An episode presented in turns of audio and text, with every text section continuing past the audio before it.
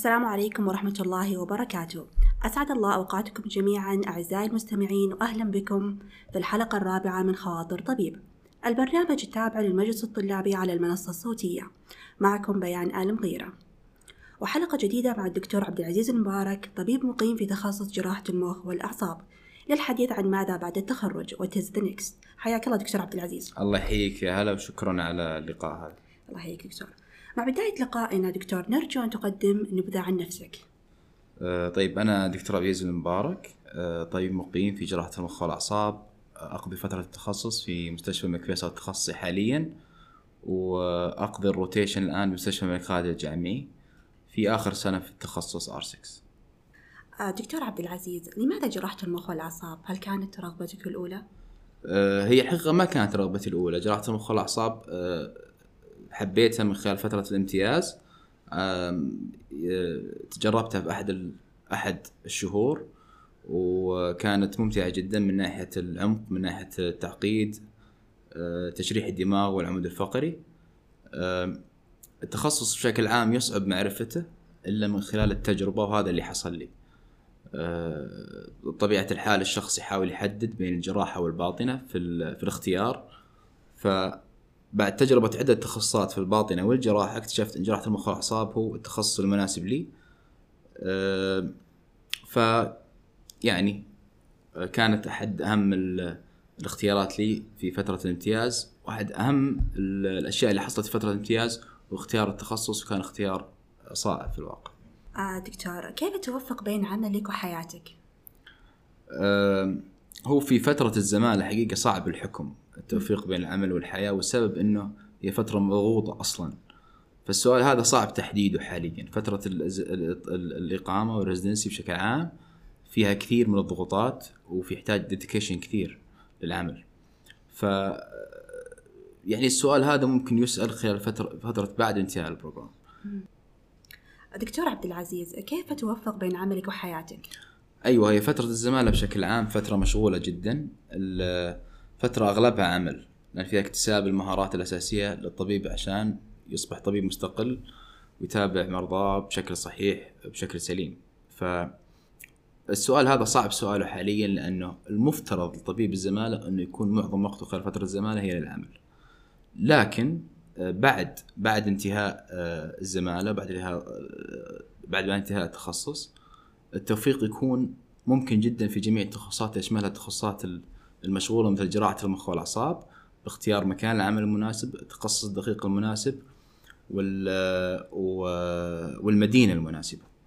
أه، فبشكل عام يعني صعب إجابة السؤال هذا في دقيقتين أو ثلاثة لكن أه، في عوامل كثيرة ممكن تفرق بين التوفيق بين العمل والحياة بين الاثنين. أهمها هو آه، تنظيم الطبيب نفسه للعمليات ومتابعة المرضى لمكان العمل آه، وفكرة انه في تخصصات معينة ما يحصل فيها توفيق بين العمل والحياة مهما كان التخصص هذا غير صحيح. جميع التخصصات في التخصصات العامة والتخصصات الدقيقة التوفيق بين الشيئين جدا ممكن جدا وارد. آه عودة لموضوعنا دكتور عن ماذا بعد التخرج تعتبر سنة الامتياز سنة مكتظة بالكثير من المهام لست فيها طالب ولست فيها موظف ما هي العوامل اللي ساعدتك على اجتياز تلك السنة؟ أيوه سنة الامتياز يعني ممكن تثير كثير من ال- الخوف والمشاكل لدى أطباء الامتياز. لكن الحقيقة الضغط النفسي فيها ما يجي من السنة نفسها، يجي من اللي بعد السنة الامتياز اللي هو القبول. فالحصول على القبول ومقعد في التخصص تخصصات دقيقة في تخصص صحية أو بالخارج هو سبب الضغط النفسي. هو سبب المشاكل اللي تحصل لطبيب الامتياز. العمل بالسنة نفسها في المهام السيرية أو الكلينيكية ما تسبب ضغط. في الغالب أن طبيب الامتياز يكون فيه آه، يكون موجه سواء من الفريق اللي معاه في في ال- في العمل في المستشفى أو غيره ويكون آه، الضغط مثل ما قلت جاي من الاختبار نفسه أو القبول نفسه. أنا أقول أن أفضل طريقة لاجتياز السنة هو وضع أهداف معينة في السنة. أهداف معينة.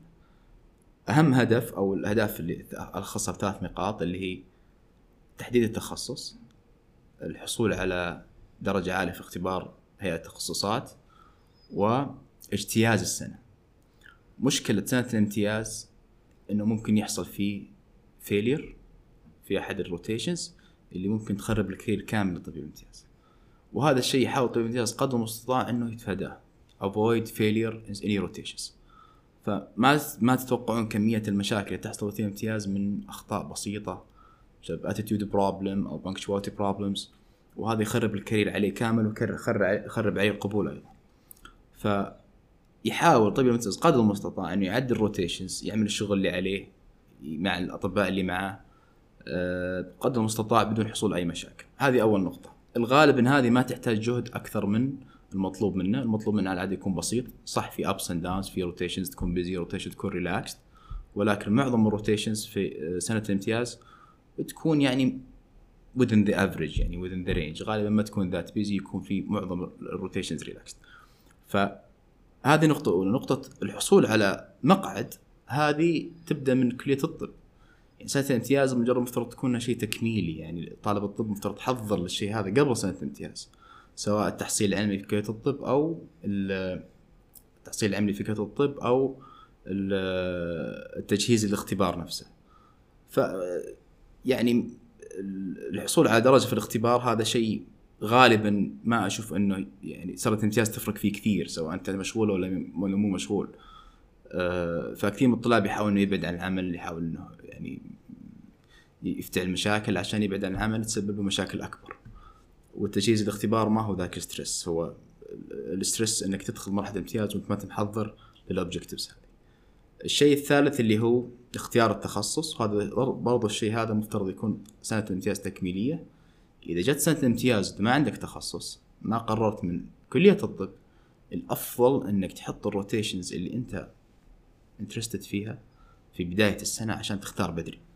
هذا راح يزيل كثير ضغط نفسي من خلال السنة الباقية كاملة. طبعا لو داخل سنة امتياز ومتأكد من التخصص اللي تبغاه هذا راح يفرق معك كثير.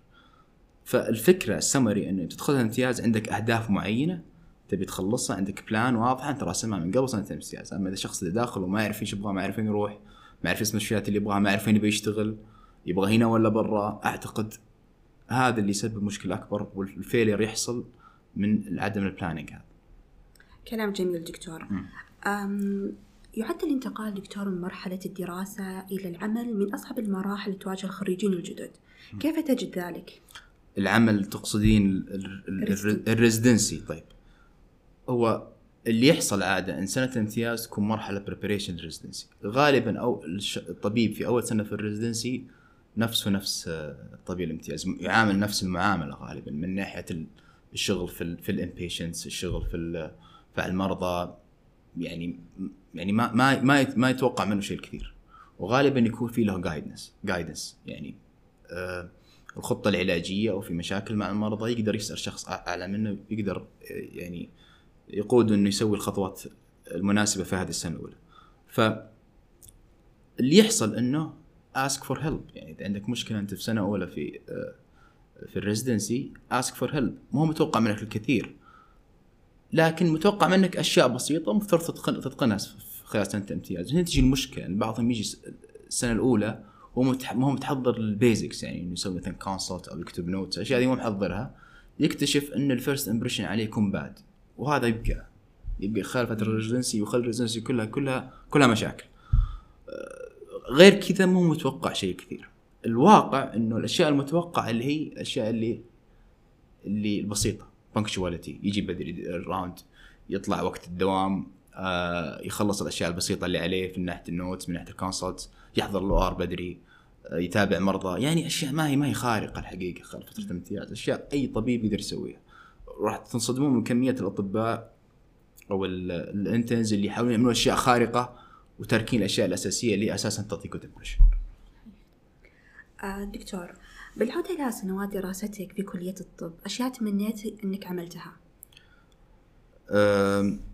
أشياء معينة يعني أنا بالنسبة لي كانت آه، اللي هو أشياء لغير التحصيل العلمي. أنا كنت مركز على التحصيل العلمي أكثر شيء واللي هو أهم شيء طبعا لأنه يحضرك يخليك تاخذ طبعا يحضرك كطبيب جيد يخليك تاخذ معدل عالي ويخليك تحضر اختبار الهيئة أيضا. كلها هذا هدف ست سنوات في الطب إنه التحصيل العلمي أهم شيء فيه.